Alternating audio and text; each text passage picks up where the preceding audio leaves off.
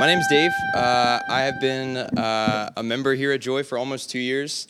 Uh, my wife and I have been coming, or I've been coming because of my now wife, for uh, I guess like three or so years.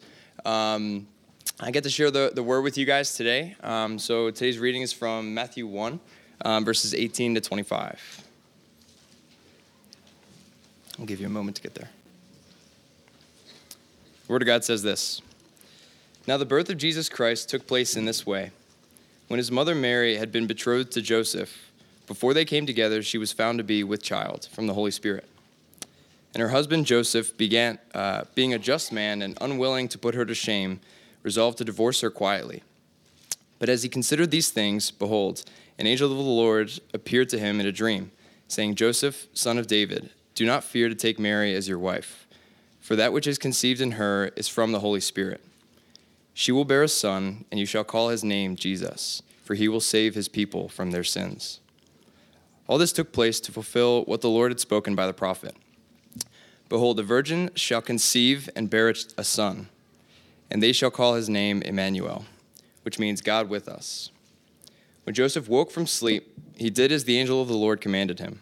He took his wife, but knew her not until she had given birth to a son, and he called his name Jesus. Would you pray with me? Father, thank you for uh, this community. Thank you for Joy Community Fellowship uh, and the blessing that it's been to uh, these people and to many others. Father, thank you that we get to come and worship. Thank you that you are an inviting God, um, that you invite us into relationship with yourself, that you invite us um, not in, just into forgiveness, but into joy and pleasure forevermore.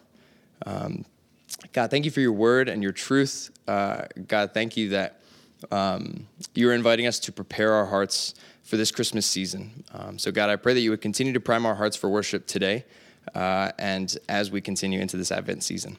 Father, thank you for Jason and his leadership. God, I pray over him now that you would calm any nerves um, that might be in him, that you would um, help him step aside and communicate through him. Um, Father, thank you for um, all that you are and all that you do. We love you so much. It's in your name we pray. Amen.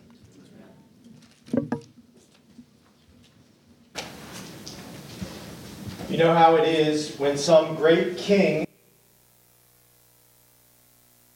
one of its houses. Because of his dwelling in that single house, the whole city is honored, and enemies and robbers cease to molest it. Even so it is with the king of all he has come into our country and dwelt in one body amidst the many. And in consequence, the designs of the enemy against mankind have been foiled, and the corruption of death, which formerly held them in its power, has simply ceased to be. For the human race would have perished utterly had not the Lord and Savior of all, the Son of God, come among us to put an end to death. That is a good word. That word was written by, well, if you're on Facebook, you may already know who wrote that word.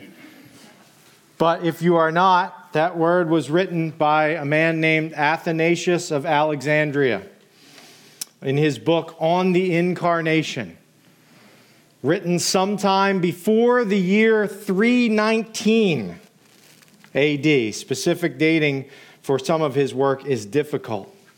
It's a worthwhile read. You can read it online. Uh, there's PDF form free. It's like 50 pages long. It's excellent. On the incarnation. Athanasius, if I had time, I would spend some time talking to you about Athanasius. He's one of the great figures in church history, a defender of the faith, one who fought. Uh, he even wrote a book called, do you know? You know one of his most famous works? Athanasius against the world as he defended uh, the, the truth that Jesus is not like God, but is God fully. These words of Athanasius about a king coming to dwell among us, they serve as a reminder that what we have gathered to celebrate this morning, the coming of Jesus to this world, fully God and fully man, is something that the church has celebrated and affirmed throughout its history. I always I love reading like really, really old quotes from church fathers and, and, and faithful brothers and sisters throughout the years because it's like, yeah, the year 300, Athanasius is gathering with a group of people talking about this, right? 1700, eh, wait, no, my math is really good. 1800 years ago, I'm still living in the 2000s. Uh, right? No, it is 1700, right? Yeah. I don't know. Well, let's not. 17 or 1800 years ago, this is what they're gathering to remember. Today's passage in Matthew and our earlier reading in John show us this truth that the Savior came, born of the Holy Spirit and born of the Virgin Mary. We're in week two of a four part Advent series that will, Lord willing, wrap up on Christmas Eve. And today we rejoice in the truth that Jesus is the Son of God and the Son of Man. There are many who think that the subject matter of today's message is crazy. Virgin birth, fully God, fully man. The world around us may scoff at these ideas, and none of us likes to be the object of scoffing, the object of ridicule. There can be a temptation both for us as individuals and for the church as a whole to want to hide these claims, to want to change these claims, to say, well, of course we know, you know, science has proven that there can't be a virgin birth and God couldn't be born as a human, but nonetheless, these are a great allegory. They're a great story that point us to things that are still true nonetheless the fundamentals of our faith are still true. Brothers and sisters, those here gathered this morning, maybe you're not considering yourself a Christian. You're, you're saying, I'm, I'm exploring the faith, or, or I don't believe this. I want to be very, very clear right from the front today. The historic virgin birth of Jesus and the reality of his dual nature as God and man fully, these are not parts of our faith that are negotiable. They are essential. They are literal. They are not cleverly invented stories. They are true. And our faith hangs on these truths. If we lose these truths, if, or if they are untrue, we lose the gospel. The gospel isn't true if these things aren't true. If we lose these truths, salvation does not come through Jesus Christ. We have no reason to gather. We're a social club.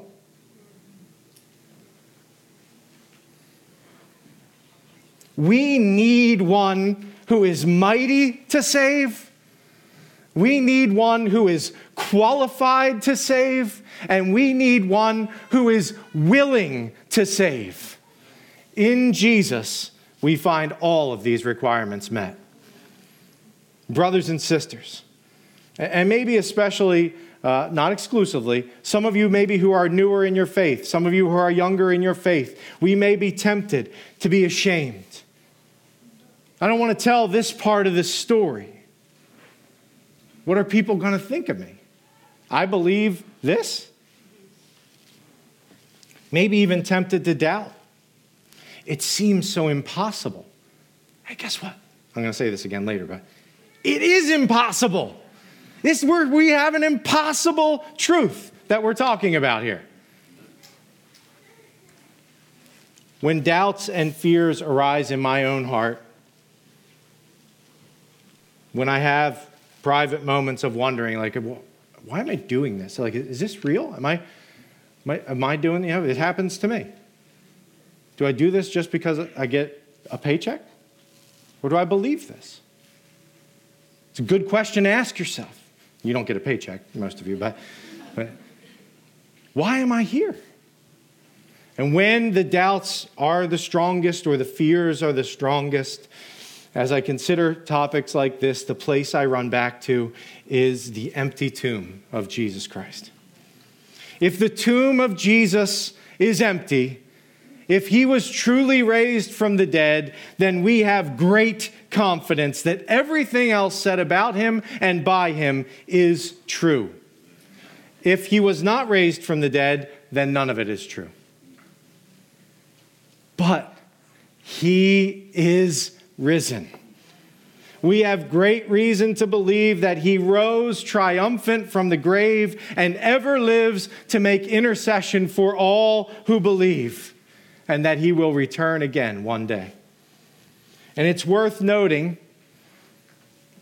for whatever it's worth, that some who think of our view as, you know, crazy. Jesus is fully God and fully man, and he came to the earth and he came as a savior.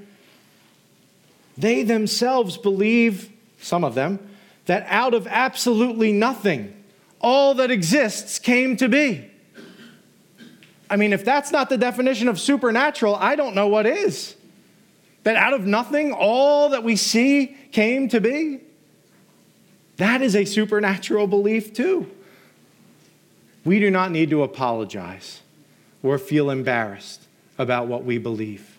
We have great reason to believe what we believe. And it is true. And our God is supernatural. We can't fit every thought about him into our minds. It's not the way we were able, we're not him. He's bigger than us. He's wiser than us. He's more powerful than us. Does it then make sense that we won't fully understand everything about him or his ways? Now, what in the world, you might ask, does this have to do with what Dave read a few minutes ago? I think it has everything to do with what Dave read a few minutes ago. This passage is not first and foremost about the nobility of Joseph or even about the influence and the visitation of the angel. This passage is about the Word become flesh, the Son of God coming to the earth. And we're going to talk more in the next two messages, Lord willing, about his names Jesus, the Savior, Emmanuel, God with us. But for the rest of this morning, let us consider the parents of the Christ. Last, last week we learned of his earthly heritage. He was a son of David, a son of Abraham, heir to the throne, child of promise. This morning we will remember that Jesus is the son of Joseph and Mary, son of man, and the son of God. Jesus is the son of man. And in this passage, do you have your Bibles open? You, you got Matthew chapter 1 open?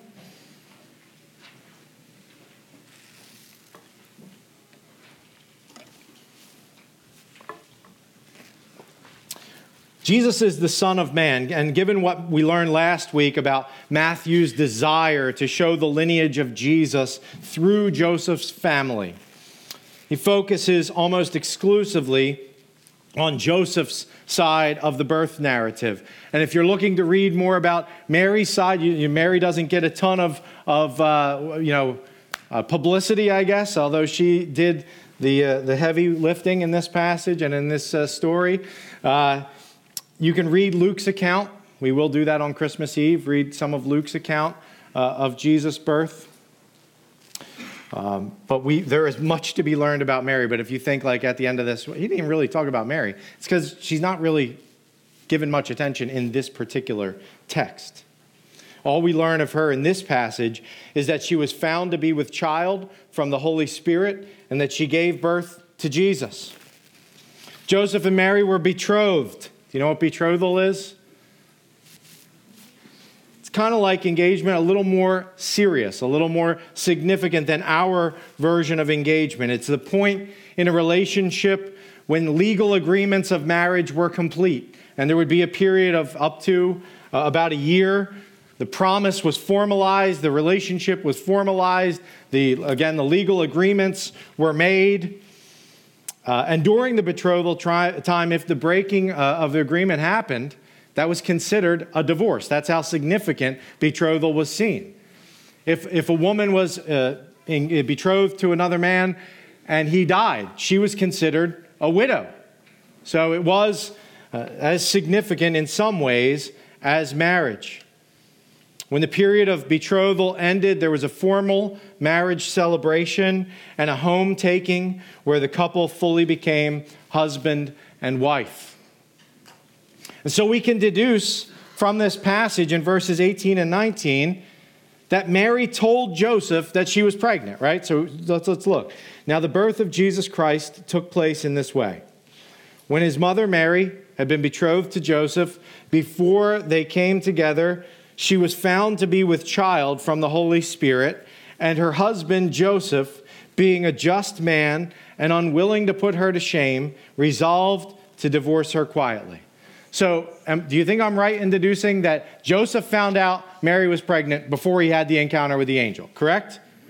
We got that? Okay.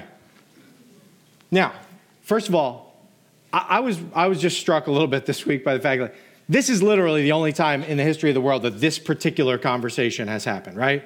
Now, I'm not saying it's never been attempted in, in other situations, but like that truthfully happened. This is truly a unique experience, right? Joseph, I'm pregnant. And the, the baby is born of the Holy Spirit. And we can deduce from this passage, understandably, right? We don't have, we have to speculate exactly how that interaction went. Uh, uh, Joseph, I don't, I can't even imagine, right? How do you, how do you receive that information? How did Mary receive that information? She did it with faith. Joseph receives that information from Mary. I, I don't even know what to do. What, what comes next? But we see uh, that Joseph, at the very least, let's say, doesn't understand what the appropriate reaction to this news is, right? At the least. He might, we might even take it so far to say, is like, Mary, I, I hear what you're saying, I hear the words coming out of your mouth. It's really, really hard for me to believe that that's, that's reality. He doesn't understand what to do. And, and I think it's a great reminder for all of us that apart from supernatural work, there's no way of understanding supernatural truth. Apart from a work of God, there is no way to understand. The, the scripture says in 1 Corinthians the natural person does not accept the things of the Spirit of God, for they are folly to him, and he is not able to understand them because they are spiritually discerned. And I'm not saying this to rag on Joseph in any way, okay? I don't mean to do that. I say it to point out an important reality. We need God's light to shine to give us understanding into anything of spiritual significance. Is that true? The gospel is the prime example. It is absolute folly to so many, yet it's the reason we gather. And let me ask you is that because we're smarter people than other people? I don't think. Is it because we're better people than other people? No.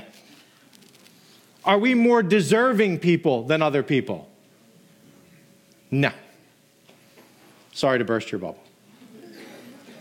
Everything we have and everything we know and everything we believe is all by the empowering work of the Spirit and the grace of God everything. The grace that is freely offered to all who believe in Jesus Christ as Lord and Savior. So Joseph hears this news, and we learn that he desires to be both just, right? It says here, he is a just man and merciful at the same time, right? Joseph wants to be just and merciful, unwilling to put Mary to shame. That's what we learn here. He did, note, it does not say Joseph did not want justice. It says that he's a just man.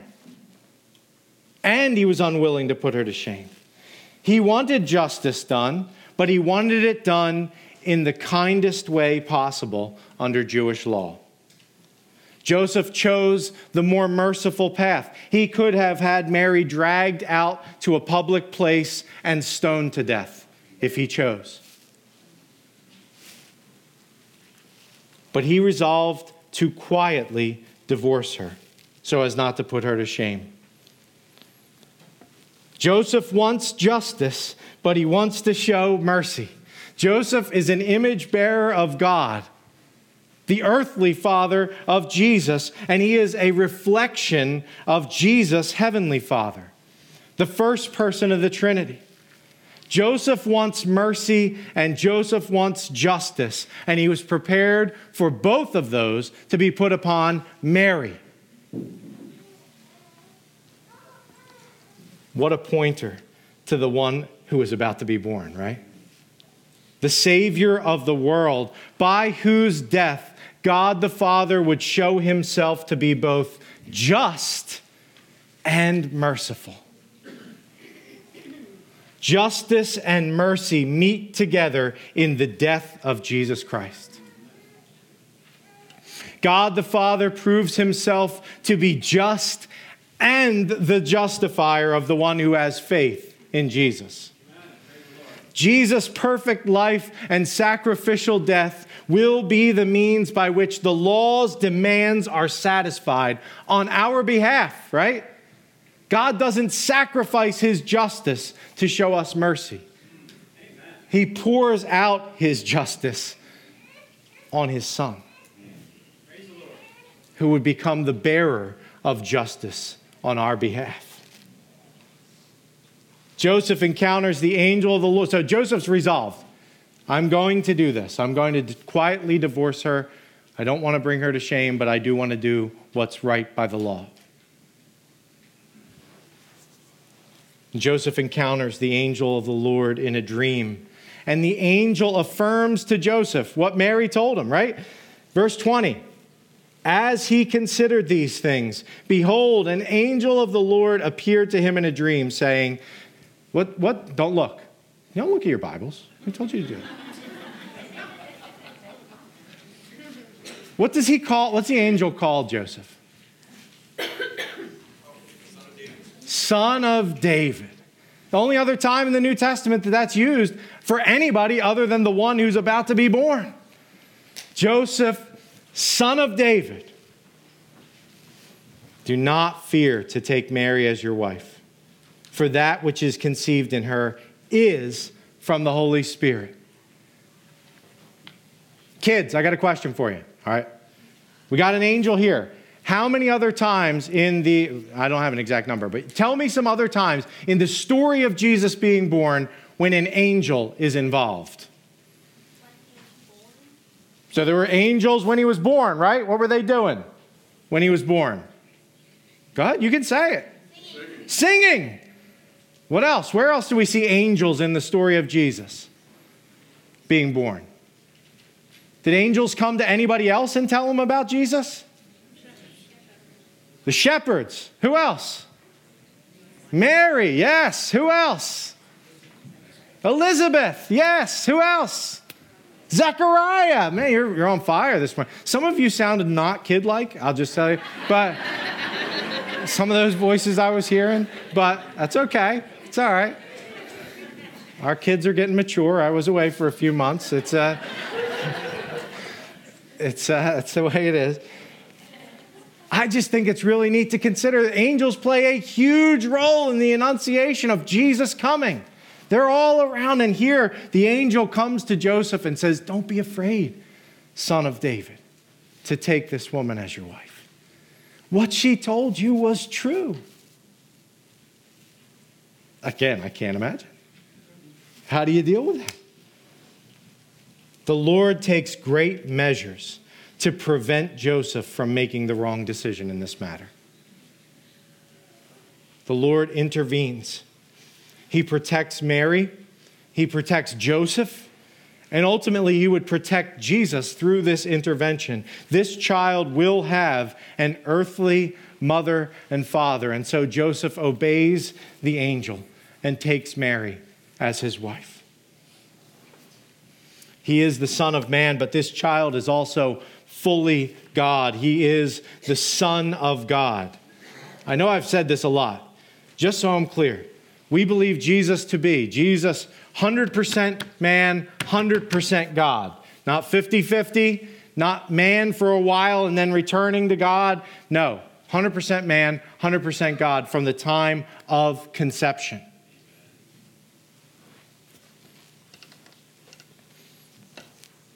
Multiple times in this passage, we see that the child is referred to as born of God, born of the Holy Spirit. Some, some may say, well, that's, you know, that's not unique to Christianity to have a God bearing a human child. That proves it's a myth because there's other stories like that. And a couple things on that. I'm not going to spend a ton of time. But first, the mythological stories of God's bearing human children seem to exclusively do so to reveal the pettiness, arrogance, weakness, or vengeance of said gods. Meanwhile, here we have the Word become flesh. Why? To show us what God is like, to be our perfect representative, to be our sin bearer to show the mercy and love of God, taking the form of a servant. It's truly remarkable. The second thing, it is very interesting that this seems to be a story that's written on the hearts of everybody. Right? I mean, you watch a Disney movie, you could watch the Avengers, whatever. You know, you could you could read a good book uh, even when the versions are different, the idea that someone with a superpower needs to condescend and help us and save us and rescue us. That's a story that seems to be woven into the fabric of the human heart, doesn't it? Pretty much every good story has some version of that, right? Rescue needed, rescue provided. Hero overcomes villain. There's a reason why that exists everywhere. We were made with that story written on our hearts.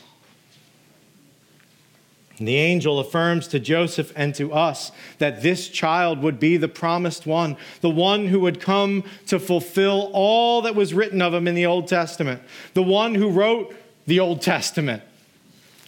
God was about to be born. It's mind boggling. Right? Can you imagine that? God is born. We sung, I, I can't remember, it was a little town of Bethlehem maybe, but just this picture of the one who's laying in the manger, right, is the one who's upholding the universe by the word of his power.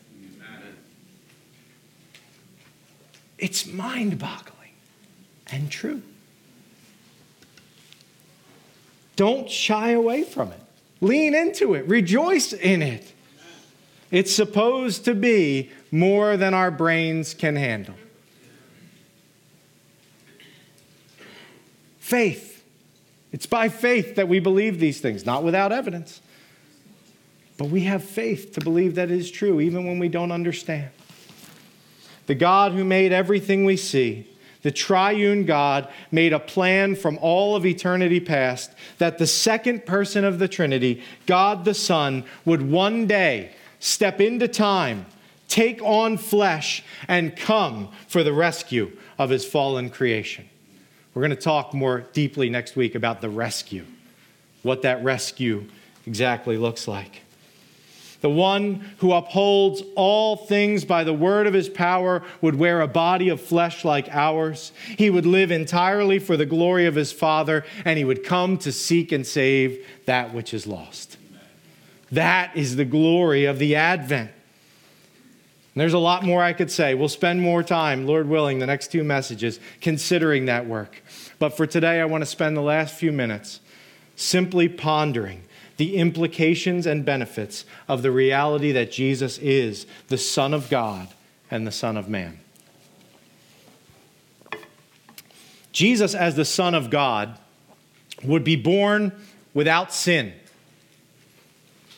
No seed of Adam in this man. He was born not by natural means, but by supernatural.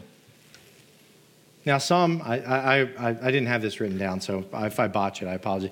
Ever, anybody ever read uh, Mere Christianity, C.S. Lewis?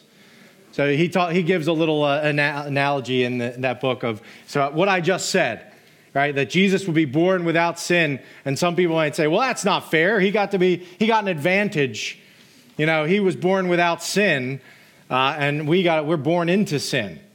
That's not fair. And, and C.S. Lewis says, you know, if you're hanging off of a cliff and somebody comes and reaches their hand down and says, you know, here, take my hand, I'll save you. Your first reaction to that person is not to say, well, that, that's not fair. You have, you've got an advantage. You're up there. Come down here and save me. Jesus was born without sin, fully human, but by the Holy Spirit. He would live a life free from sin, not free from temptation, not free from trial, not free from suffering, free from sin. I can remember being on a youth retreat as a teenager and hearing a leader in my denomination stand before a group of young people and say that Jesus probably sinned when he was a kid or as an adult sometimes.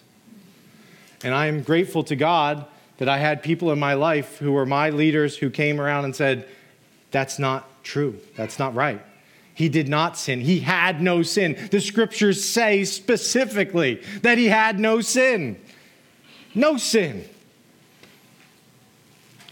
If Jesus sinned, then the God, again, the gospel is gone. Jesus coming as the Son of God means that he began not under the corruption of the fall, and he lived the perfect life that you and I cannot and do not. But as the Son of God, he is mighty to save. He is eternal. He is eternal past and eternal future. Therefore, he is able to save to the uttermost those who draw near to God through him, since he always lives to make intercession for them. He is uniquely qualified and capable of doing what we cannot do. He is mighty to overcome sin and overcome even death itself. He will conquer death by becoming human, by dying for our sin, and by rising from the dead as the victor over sin and the grave.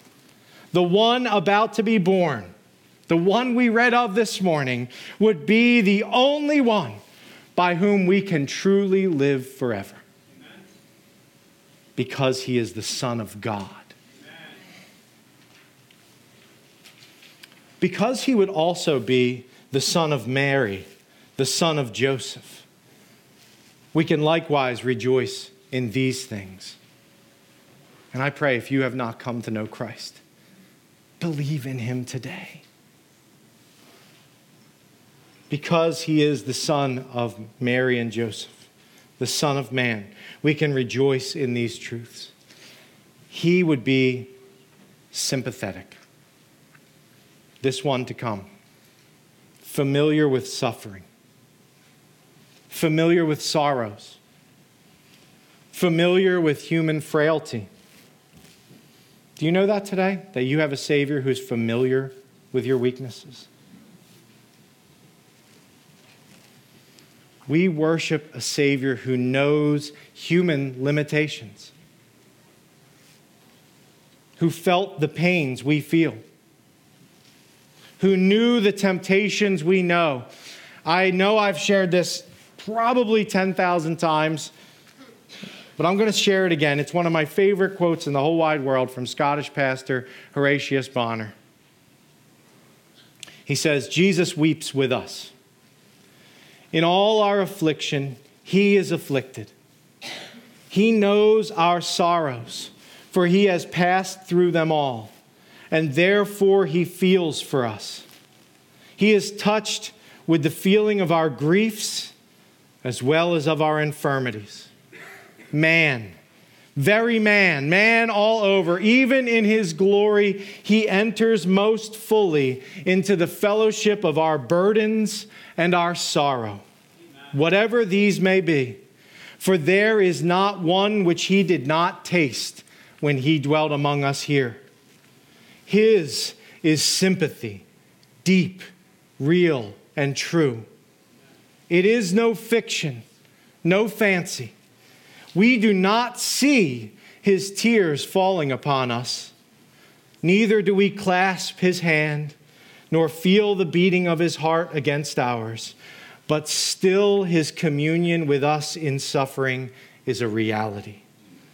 We may not understand how it can be, but he understands it, and he can make us feel it, whether we comprehend it or not. I love that quote. And I love it because it's true.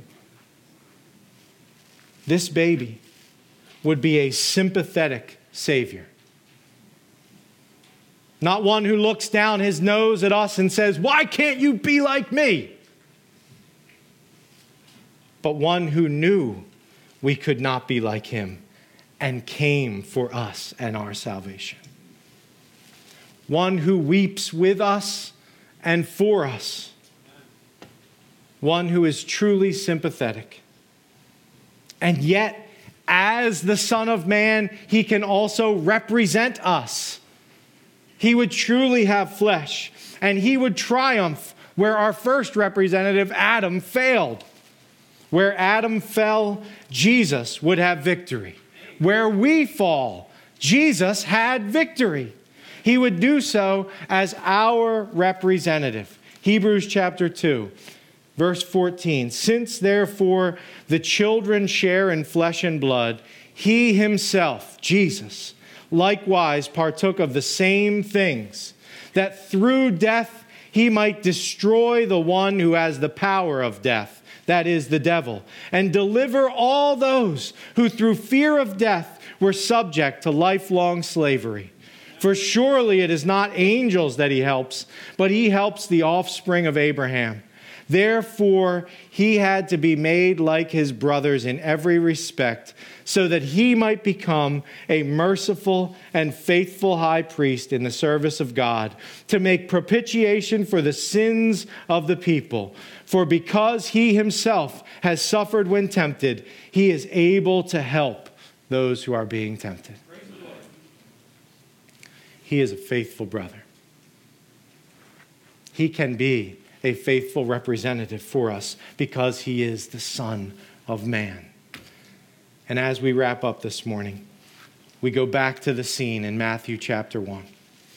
It is against all human reason that Mary's baby is born of the Holy Spirit. It is against all human reason that Joseph would become convinced to stay with her, to believe the unbelievable. But it happened the Word became flesh and dwelt among us. Son of God, Son of Man. He would feel our pains, He would bear our rejection.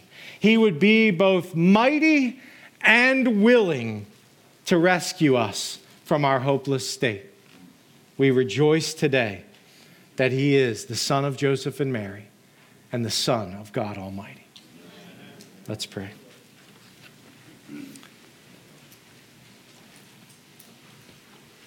Thank you, Father, for sending your Son. Thank you, Jesus, for coming to the earth. Thank you, Holy Spirit, for giving light to our eyes, giving us ears to hear, hearts that are softened. Thank you, Jesus, that as fully God, you are mighty to save, and as fully man, you are willing to save, and you are a fitting representative for us.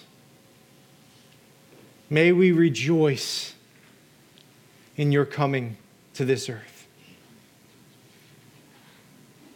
Where our hearts are hardened, Lord, break, break up that stony ground that we might receive the joy that comes from this message. Where we are struggling to believe certain aspects, whether it is that you truly are mighty